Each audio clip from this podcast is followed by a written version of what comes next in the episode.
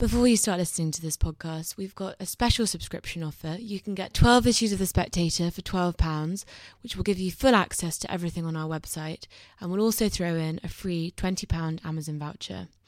Just go to spectator.co.uk forward slash voucher if you'd like to get this offer.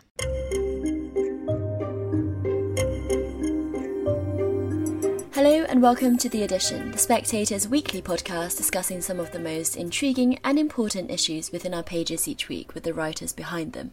I'm Cindy Yu. This week, Dr. Max Pemberton reports from the front lines on how he's seen the NHS transformed by the incoming fight against coronavirus. We also take a punt on how Britain would be changed by this crisis, whether in its domestic policy or in its foreign policy. And also on the podcast, we celebrate children and their imaginations. But first, Dr. Max Pemberton writes a cover piece this week saying that he's never seen the NHS quite like this. Max, can you tell us about the war footing that the health service has been put on? So really, since the kind of the, the shift in or the gear change that's happened with Boris Johnson announcing that you know really that we've now got to start preparing for widespread infections and we've got and the NHS has got to start preparing for that he'd almost almost uh, as he was making that announcement, all the NHS trusts declared a major incident which to be honest I've never I've never witnessed a major incident before. I didn't really know what it was. I got the email, and when I then came into work the next day, all the managers had been up the whole night implementing this major incident kind of protocol which really means that the entire service, or certainly our entire trust, all the services within our trust, had just been entirely reconfigured and there's been plans put in place to change absolutely everything. So we were kind of ushered at nine o'clock in the morning, we were ushered into this meeting, all the kind of doctors and a couple of the sort of senior nurses, and we were then told, right, you know, this is everything is changing from today onwards. Kind of it's very sort of strict, very clear policy around, you know, kind of making sure that services are realigned, re- restructured in order to really kind of set ourselves up for the wave of, of, of COVID positive patients that are predicted to come. So we kind of almost almost immediately um, started discharging patients. We were reading through notes, checking for high risk patients, making sure they were identified. Anybody that wasn't considered high risk, they were discharged from the services. We were working out ways that we could kind of consolidate some services, move patients around to kind of uh, prep wards, kind of changing entire wards, so wards that were maybe kind of community based programs, for example, they were trying to clear them out so that they can actually turn them into wards. There was a, a children's service that was closed down, and they've now turned it into a new A and E. So I mean, extraordinary stuff, and unbelievably, I mean, I've worked in the NHS for twenty odd years, but uh, usually this stuff would take eons, years and years and years to do, and by four days, within four days, this was all done.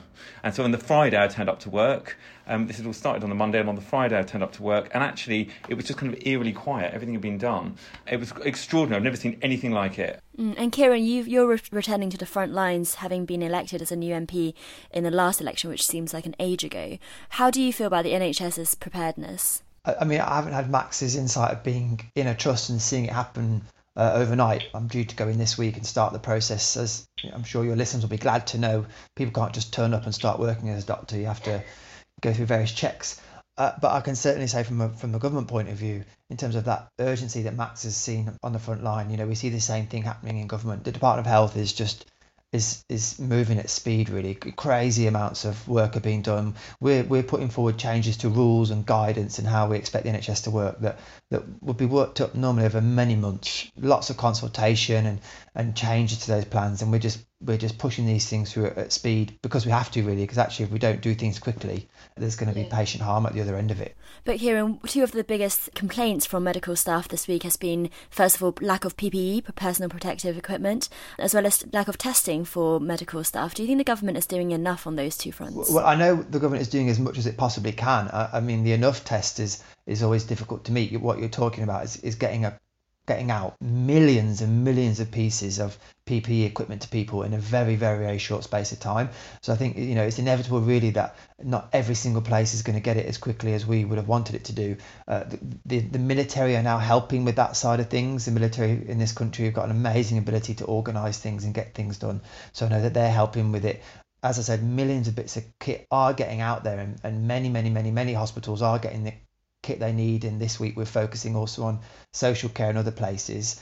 I, I think the government's heard loud and clear that in some places it isn't working. They've set up this hotline so that anybody can can call from, from a hospital from a staff member and say actually we don't have the kit we need and as i said i think having the army in there helping them with that will mean that we, we see those kind of issues reduce very quickly over the next few days and, and i'll certainly be one of those people that carries on raising it if it still isn't getting everywhere that it needs to be Mm. Max, earlier this year, I wrote an article about China's tackling of the coronavirus, saying that, you know, it's hard to imagine an overnight hospital being built here. Yet this week we hear that an overnight hospital will be built, or at least adapted in the Excel Centre in London.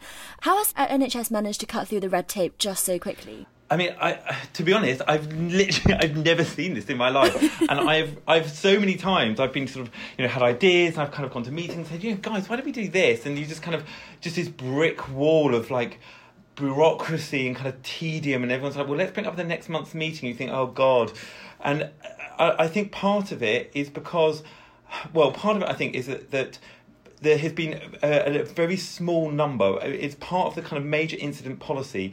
It is actually very, very clear that there is a small number of people, most of whom are actually clinicians, who are now entirely responsible. In our particular trust, there was a gold command, a silver command, and then bronze command, which made up a few people, most of whom are clinicians, and that the kind of information is cascaded down, and that you know in, in sort of series of meetings that last you know only half an hour or so, and then so that really by early morning everybody's been kind of kept up to date and it's then the responsibility of the clinicians on the on the ground to then go right okay so this is the problem we just have to do it.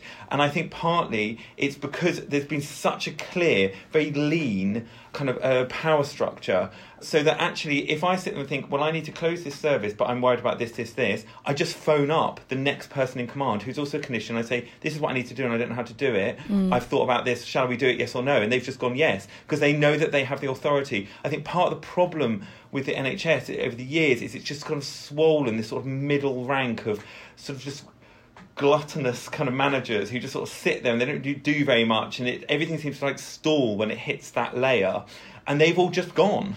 Um, they've just been kind of cut out of this uh, of this this major incident policy, and also lots of them just gone off sick or they're working from home. So suddenly, I can literally just knock on someone's door who I know is in charge and just say, "Okay, I want to do this. Can I just do it? And they go, yes, okay, then. And then I walk out. Do you think those efficiencies are going to stay after this ends? I really, really hope. Just, This is the thing I found interesting. And again, you know, I don't want to be too enthusiastic about it because, firstly, this is actually petrifying, and I genuinely am actually scared. And I've had to nurse patients with, with COVID 19. It is scary. I'm actually really worried. And I, every day I go into work and I'm actually quite nervous. So th- I'm not kind of being a Pollyanna about this. Since it's not, uh, there's many awful, horrendous aspects to this. But the thing I have noticed that's been quite positive is that people, because this sudden environment, it is it's like a sort of like Californian startup, um, like everyone is a real can-do attitude. That actually people have just risen up and gone. Do you know what? I'll do that. I'll take over. You know, one person that was doing this yesterday, they've gone off sick. I'm going to do it. Mm. And and suddenly it, it's been this great leveler that there's been nurses stepping up, there's been healthcare assistants stepping up, and sort of taking over entire departments and something I've never seen before. And it really then comes down to people's personalities and kind of you know how enthusiastic they are. Have they got this kind of you know, just rolling up their sleeves kind of attitude? And the people that have, they've really risen to the top really quickly. What I hope is that when all this horrible fiasco is over, those people there will be some that just go back again to their everyday job, but I hope there's some that have felt really empowered and they've been really kind of emboldened by this experience to go. Do you know what? I'm actually going to stay in this in this role. I'm going to stay in a managerial role like this and and it's re- to me it's really kind of allowed people it's like almost kind of like darwinian it's allowed people to really kind of evolve who perhaps have been held back because they hated all the bureaucracy they hated all the kind of paper pushing suddenly they're just like oh my goodness i can actually get stuff done i've got the mm. enthusiasm i've got the motivation and drive i can just do it so i really hope it does create a whole sea change for the nhs and Kieran, after this ends, do you think this is going to be a turning point in terms of the state's relationship with the NHS? Is it going to get more funding? Are we going to? What do you think is going to happen? I think that you know most of the major parties and actually most of the developed world governments are really struggling with this challenge of the ever increasing demand on health services. I mean, every developed country in the world has got this aging population at the same time as we've got this ever increasing access to more and more treatments and technologies, all of which are quite expensive. And how you balance that is is never an easy an easy thing to do. I think that probably there'll be a lot of public support for recognizing the long term the NHS needs to be in the best possible place it can be to deal with issues like this. I mean, let's put it in perspective. Even the best placed health service in the world cannot cope with out of nowhere a pandemic that's going to potentially put thousands of people in ITU that you know you, and you cannot staff all year round ITUs on the on the idea that actually there might be a pandemic at some point and you'll need extra beds. So let's get that perspective on it. But having said that, I think that the more the public get behind services like the NHS, the more it gives political parties the room to put the money in, um, knowing that the public are going to back that and think it's the right thing to do. I personally would always like to see health services and social care in particular given the priority they deserve, and I think the Conservative Party's been on a real journey around that um, over recent years. But you know, I would never complain if it went a bit further. From my perspective, what I, what I think has been interesting is watching this transformation, particularly in my trust, over literally just four days.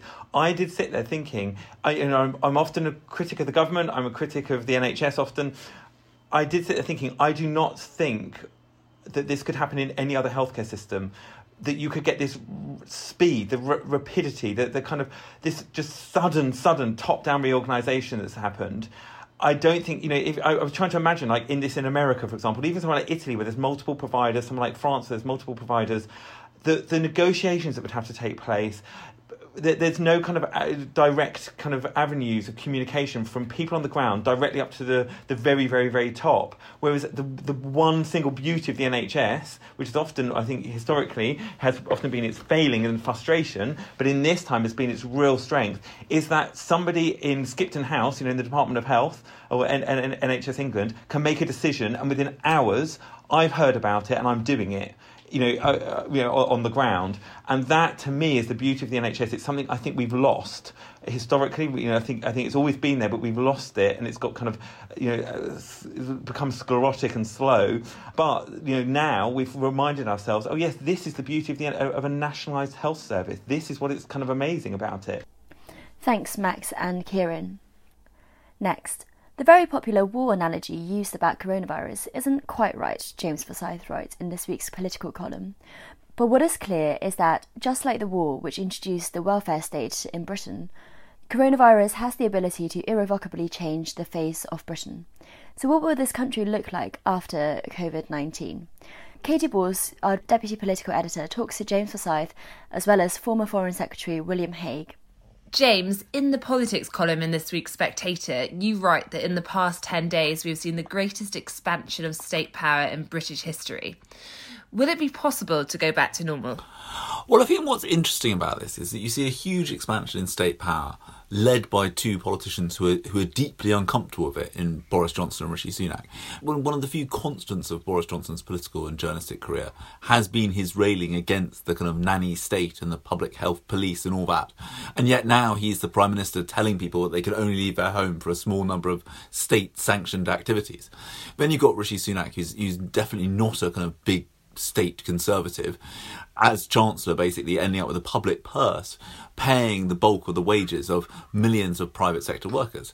Now, these are obviously extraordinary measures.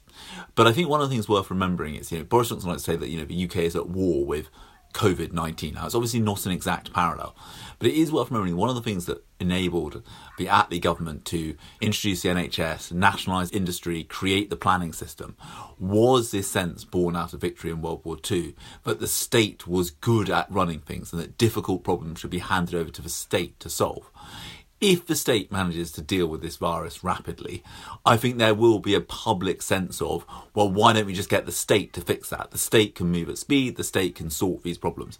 And that will obviously make things easier for politicians on the left. Set against that is, I think, the costs of these measures are going to be huge. I mean, you know, national debt is going to be over 100% of GDP by the end of this crisis. And so this assumption we've had that borrowing costs were going to remain low forever might not turn out to be right now. I think the, you know, I think the run on the pound last week was a reminder that even a small deficit can get punished by the markets. William, it can be hard to think past the next couple of weeks in terms of the coronavirus and its immediate effects. But how do you think the virus will change Britain in the long term or could change Britain? Well, I agree with what James was just saying. I, th- I, think we have to start with a very big caveat. that it's very hard to predict the longer term political effects of a big change in world affairs. You know, if we think of the end of the Cold War and the universal assumption that liberal democracy was going to triumph everywhere for the long term, well, it didn't work out that way. And so we might find here, the, the optimistic view here is that yes, this is an enormous increase of state power exactly as James has been describing, but perhaps this will teach people to value their freedom. And perhaps it will demonstrate to people that it's very difficult for governments to choose which businesses are going to succeed. And that the situation has become so bad economically that you have to have an enterprising, innovative economy for the future. You know, that would be the optimistic reading, but of course, for now, we have this, yes, this huge expansion in the role of the state, and it might encourage some pretty dangerous left wing ideas, you know, that we can print our way out of fiscal difficulties, uh, that we could afford a national basic income, even though that would mean crippling levels of taxation. So there is going to be a new political struggle about this, and I think the parallel with the 1940s is correct. What will it permanently change in British politics? There'll be a whole new issue of resilience.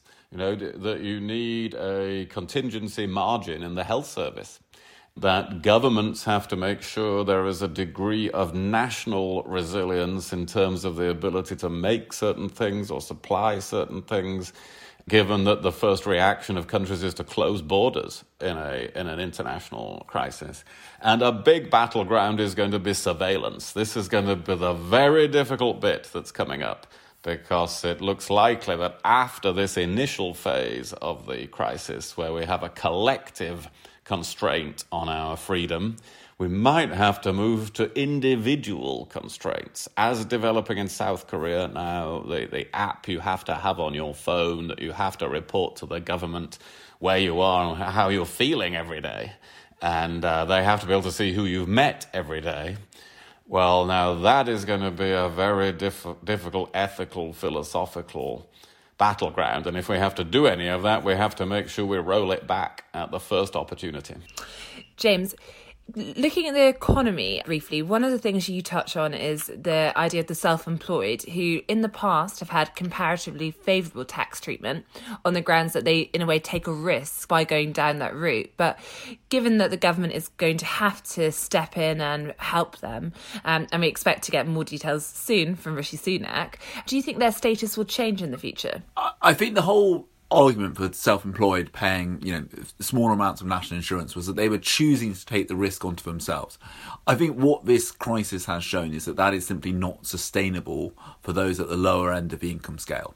So I think I think at the end of this crisis, one of the things you are going to see is an alignment between national insurance rates for the employed and the self-employed.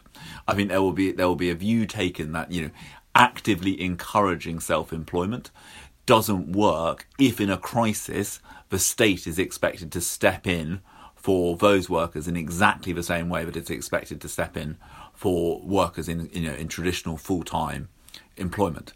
I, I, I, think on William's point about the, the changing mindset about manufacturing here.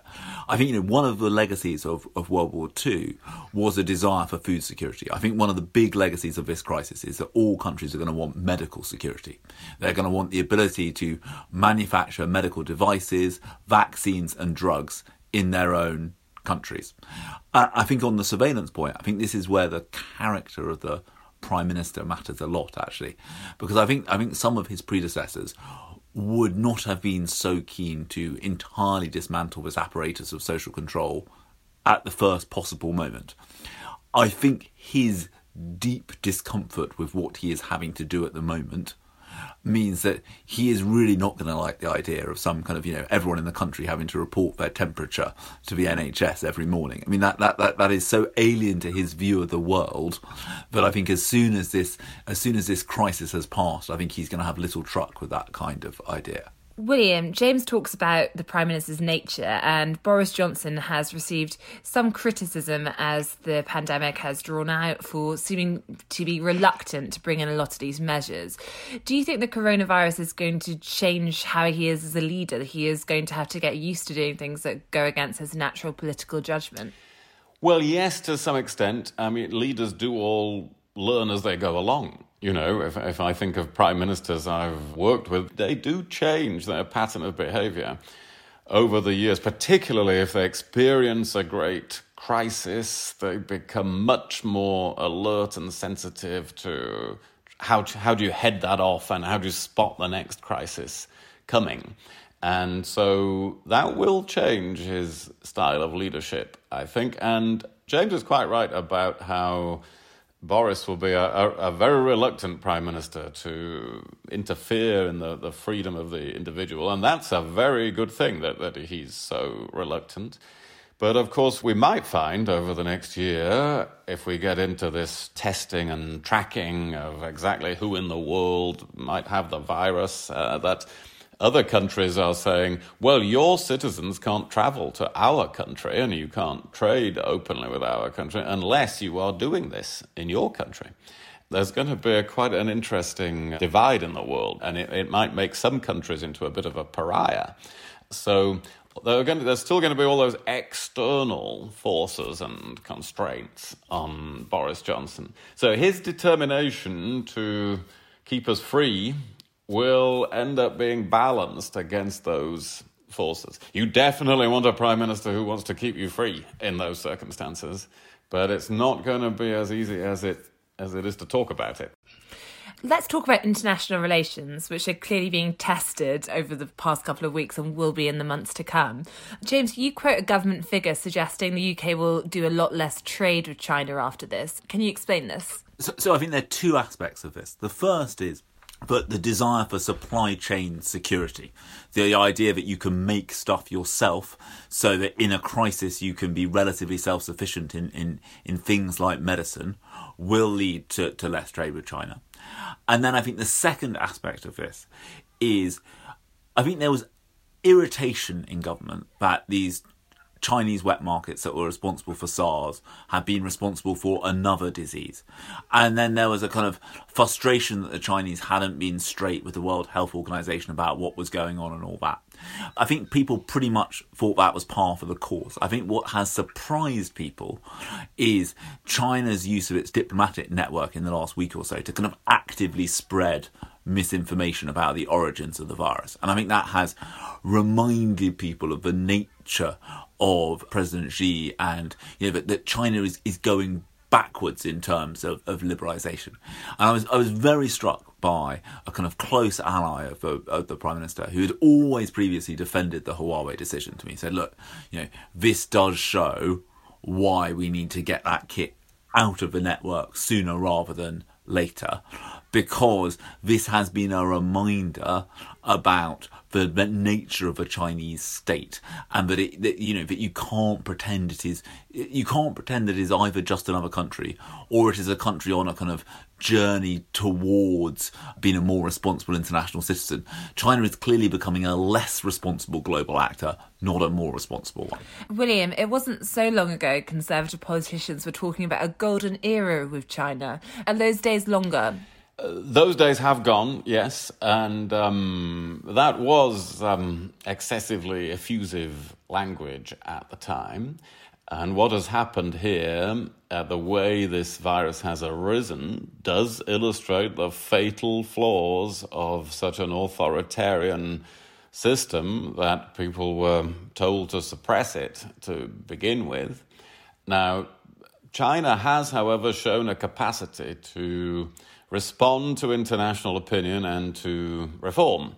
I do a lot of work on, against the illegal wildlife trade, and China has turned into a helpful partner on stopping the ivory trade, for instance. Now, part of the test going forward is are they going to permanently ban and really enforce, despite corruption, the kind of uh, wet market in, in which so many animals, dead and alive, are all lumped together? Now, what we, how we view them in the future will partly depend on things like that. And they have the immense advantage in the world that the United States has withdrawn so much from a role of global leadership. So there they are now, able to be sending aid to European countries. They're very influential in the World Health Organization. They're able to establish their own narrative of what's happening in the world today we have to take seriously this can lead to a more influential China in international relations, but I think it will lead to a diversification of uh, Western companies' global supply chains. I agree with what James just said about Huawei. I think the government is heading for a uh, bigger climb down on that anyway, and that this will further reinforce the case for that. And just in terms of geopolitics, briefly, William, if you look at some of the rhetoric coming from America towards China, clearly was always hostile, but do you think we're going to see increased hostility from the West to the East? Well, that's that's certainly the way at the moment, and you only have to look at the way the Trump administration has characterized the virus, and then the way the Chinese have reacted by expelling U.S. journalists. This is not good. This is a rise of nationalistic attitudes in the world. I would just add that caveat that I made at the beginning again that it's hard to see months and years in advance because the you know, that part of the public reaction globally to this crisis could be that it demonstrates the need for international cooperation. That actually we need some new, uh, more stronger structures in, in the United Nations to deal with this. That the first instinct of countries should be to work together on producing the medical equipment and the, and the vaccine rather than compete with each other to control it at the expense of the others. And so it could be that a lot of public opinion swings around in that direction and, and political systems follow it. But at the moment, we are heading for increased nationalism and increased socialism in the world. So, this crisis is not good for those of us of a conservative disposition. And finally, we touched on all the things that we don't know. And ultimately, as we currently speak, we have no uh, sense yet of what the final death toll will be on coronavirus, how the UK will compare with other countries. But, James, there is a risk that one of the most long lasting uh, damaging effects of coronavirus could be a loss of faith in the state. Yes, I think there is a kind of Uh, horribly, brutally simple calculation that I think voters will make at the end of this, which is they will look at how the UK has done in comparison to, to other European countries, to the US, and they will judge how effective the UK's response has been, quite frankly, by the death toll in comparison to in those countries. It's quite one of those nightmare moments for a government because you know they can't win the next election in in the coming weeks, but they can lose it th- th- this is a test, and I think if the UK comes out of this considerably worse than other countries, there will be, I think, people's generally positive view of the state and official advice will change. I think this is going to be something that is going to have a huge domestic political ramifications kind of everywhere around the globe. You know, I think it's completely, for example, changed the context of the US presidential election this autumn. William, do you agree with that? Well, broadly, yes. I think this um, people might put a higher premium on competence in government, and I very much hope the the British government will come high up the. Um, international rankings in that. But yes, there is in the end going to be something of a league table about how governments performed. And having people who can competently handle an unexpected crisis people will value that a bit more because, of course, they're going to be more conscious of what other crisis could happen. You know, could there be a worse pandemic of a more lethal virus? Could there be a, a, a world crisis because of the collapse of antibiotic resistance? Could there be a devastating cyber attack? Could there, you know, we can, the, we can go down the risk register. Could there be a volcanic eruption in Indonesia like in the 1880s that you know, that would interrupt a lot of supply chains. People are going to be more conscious of that, at least for the coming years. That was Katy Balls, James Forsyth, and William Hague. And last, if you're a parent stuck at home worried about what to do with your children, Mary Wakefield's column in this week's issue may give you some hope. She reminisces to a playgroup she took her son to last summer, where there were no props, no toys, no costumes, only the children and their imagination. So, how are children quite so good at make believe? Mary joins me down the line now, together with Piers Torday, author of much loved children's books such as The Last Wild. Mary, your column this week is a rather optimistic one for parents stuck with their children at home all over the country. Can you tell us about Lottie's magic box? Well, I'm not sure it's optimistic for parents who don't have Lottie's acting skills, but it was just a piece about basically how much children can engage in make believe and for how long. And it turns out they don't really need all these accessories and props and toys that we surround them with. This was an event I went to in which a woman just led about 20 children through a game of make believe for about an hour on a bit of floor the size of a bath mat, really. And they were all totally happy and engaged. And it's just struck me that without all the usual props, you can see how children can enter into this imaginative world, which we all know is there, but I didn't realize the extent of it on how engaging it can be for them. So, in these days of lockdown, I was kind of cheered to think that perhaps if we just let children start playing their own games and using their own imaginations, it might not be as bad as all that. And what's incredible about your piece is that you were saying your son back then was only three and the other children were very young as well, so it almost seemed instinctive. I completely felt like that. I mean, well, with absolute ease and joy, following the instructions of this lady to imagine themselves in a circus, in a swimming pool with imaginary enemies, putting on imaginary clothes. You know, there was absolutely no kind of you know, coloured lights and costumes. You know, we all feel we have to get fancy dress costumes all the time help our children imagine. They was they, without all that stuff, they felt actually freer to play, more creative. And Piers, how important is imagination to your bread and butter work? Uh, well, Im- imagination is literally my bread and butter work, and if anything, what I'm trying to do is access that childlike simplicity of yeah. imagination I think children are born with a kind of innate simplicity in their grasp of the world. It's incredibly literal. So if you say you're looking for a lion called Arthur, they accept. That, You actually are, yeah. Yeah. yeah. What, I think, what's funny about that is you can break the rules of fantasy, and then they then they absolutely turn on you. Yeah, so yeah. They can do almost anything imaginatively as long as you don't suddenly say, "Oh, it's a monkey," or you know, you don't sort of break the kind of um, narrative strain you, threads you've created. In which case, you, know, you're absolutely toast. And I'm sure that's is Piers. Is that true of writing a? It, I'm sure that's true of writing fiction as well. Children, children are natural world builders. It's what they do. They have a sort of uh, internal logic that applies. I'm sure we all remember the games we, or maybe it's just me, yeah. but the games we played as children with our toys and the logic, the yeah. relationships and they were very clear to us, if not maybe to our parents. And what children don't really enjoy is complex fantasy, so worlds within worlds, sort of what we would call high fantasy, sort of Game of Thrones stuff. Um, not not just because of the violence and the sex, but actually because the kind of interplay is very complicated. They don't like metafiction; that's not a concept for them. Yeah, but, they don't want uh, it to be sort of clever or postmodern or ironical about their. No, and I, I think what's amazing about children is they can always tell when they're being deceived.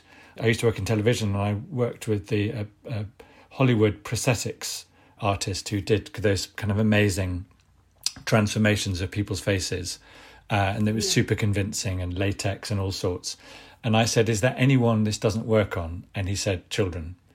And grown ups, if they see someone in prosthetics, tend to be polite and think maybe the person's had an accident or yeah. has had surgery and they should be careful. But children straight away say, Why are you wearing something funny on your head? Which yeah. is, is the truth. And Piers, I mean, a lot of parents worry, I think, that in the world of Netflix and video games, children are not often bored enough to have that sort of propless existence how, how much of a factor is boredom in all of this? Well, one one thing I always when I speak to children in schools, obviously the question you get asked, one of the questions you get asked the most, apart from how much money do you make and have you met J.K. Rowling, is where do you get your ideas from? And I explained to them that I obviously I wish there was a shop or a, a website I could download ideas from, but honestly, the best way to have an idea is to stare out of the window, uh, not stare at a screen, but to stare out of the window until you were bored. because I actually think the imagination only functions under certain conditions, and boredom is one of them.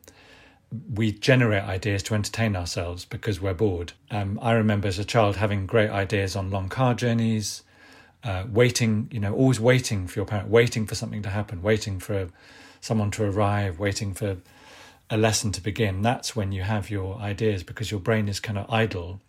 Um, if we distract ourselves all the time, it's actually quite hard to have that space to have ideas. What you said earlier about children being natural kind of world builders is, is really important here. They do have this ease with it, just as they have an ease with their own bodies and an ease about painting and, you know, and uh, you know, in the modern world, we rush in too quickly to fill boredom, don't we? I mean, it's so easy to do now. You just give them your phone, and I'm certainly guilty of it. You know, you're anxious because you're working as well as parenting. You see your child bored, they complain. You give them something, a bit of plastic to fill the gap. But if we fill all the gaps, they never get to that stage where they're doing that, you know, really blissful make believe and which which feels so good for your brain. And it is that sense of bliss, and I think that's the other really important quality that you're trying to aim for is that when you're really lost in a world of play or imagination, it's that ability to somehow freeze time, but yet also enable time to pass effortlessly. So that hour you spent with Lottie kind of just flew flew by. And I've been really struck. I've been doing the confinement. I've been sharing some little exercises for people at home, and they're really simple. Just choosing objects in your room to make a story about, opening a book at random and using the words to make a story. And I'm really struck that I think one of our burdens as adults, and especially I'm talking about parents and educators now, is that we know so much about childhood development and education and learning and imagination, which is hugely useful in all sorts of ways. But sometimes we do run the risk of overcomplicating things. And just if we allowed children and I think it's so important at this time when everyone is, and it's easy for me to say I haven't got any, but I, I do think if we just allow children to make stories up with what they have, the world around them, and yeah. just give them the space to do that, you'd be surprised. Yeah. I, I, if we always try and fill every minute with activity and learning and distraction, it, they won't. Yeah, and and it is a joy that you know that ability. It's like it is like you know it's the ease with which you see a bird flying or a dog running. It's that mm. kind of they've got a, they have a, a, a joy in it. Mary, what's particularly interesting about your piece as well is that you say some cultures don't encourage imagination and, in fact, see it as. Yeah. Yes, I, I mean, I think, I think they're onto something there. I mean, I, am I'm much more sympath- I'm much more sympathetic to the idea that make believe is somehow spooky and demonic than I am the idea that oh, it's all just practice for being an adult. You know, it's such a simplistic explanation to say oh, you're just practicing, you know, so you can kind of make tea when you're older or something like that, or you're just. I, like. What do you think, Eddie? Hang on, here's my son. what, what do you like? What do you like pretending? My gems. Your gems, pretending treasures. There you go. That's a bit of input from the horse's mouth there. Mary, that anticipates my next question, which is how has working at home been for you? With um. it's been like that. yeah, but you know, we are. I'm, I'm trying to let go a bit, and we're trying to play with more of our imaginations and things like that. But it's obviously hard because that requires mental focus from both of us, you know, being in the moment. It's actually very hard to do any other work at the same time. You cannot multitask and create, you know, mentally, can you? Yeah. Thank you, Piers and Mary. And that's it for this week. If you enjoy this podcast, why not pick up the issue to read all of the pieces discussed, as well as more from Tanya Gold, Matt Ridley, and cartoonist Nick Newman.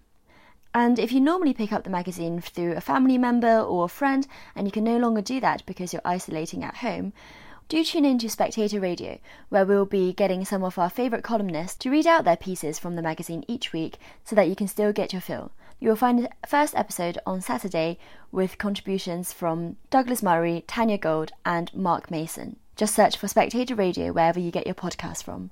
Thanks for listening, stay safe, and join us again next week.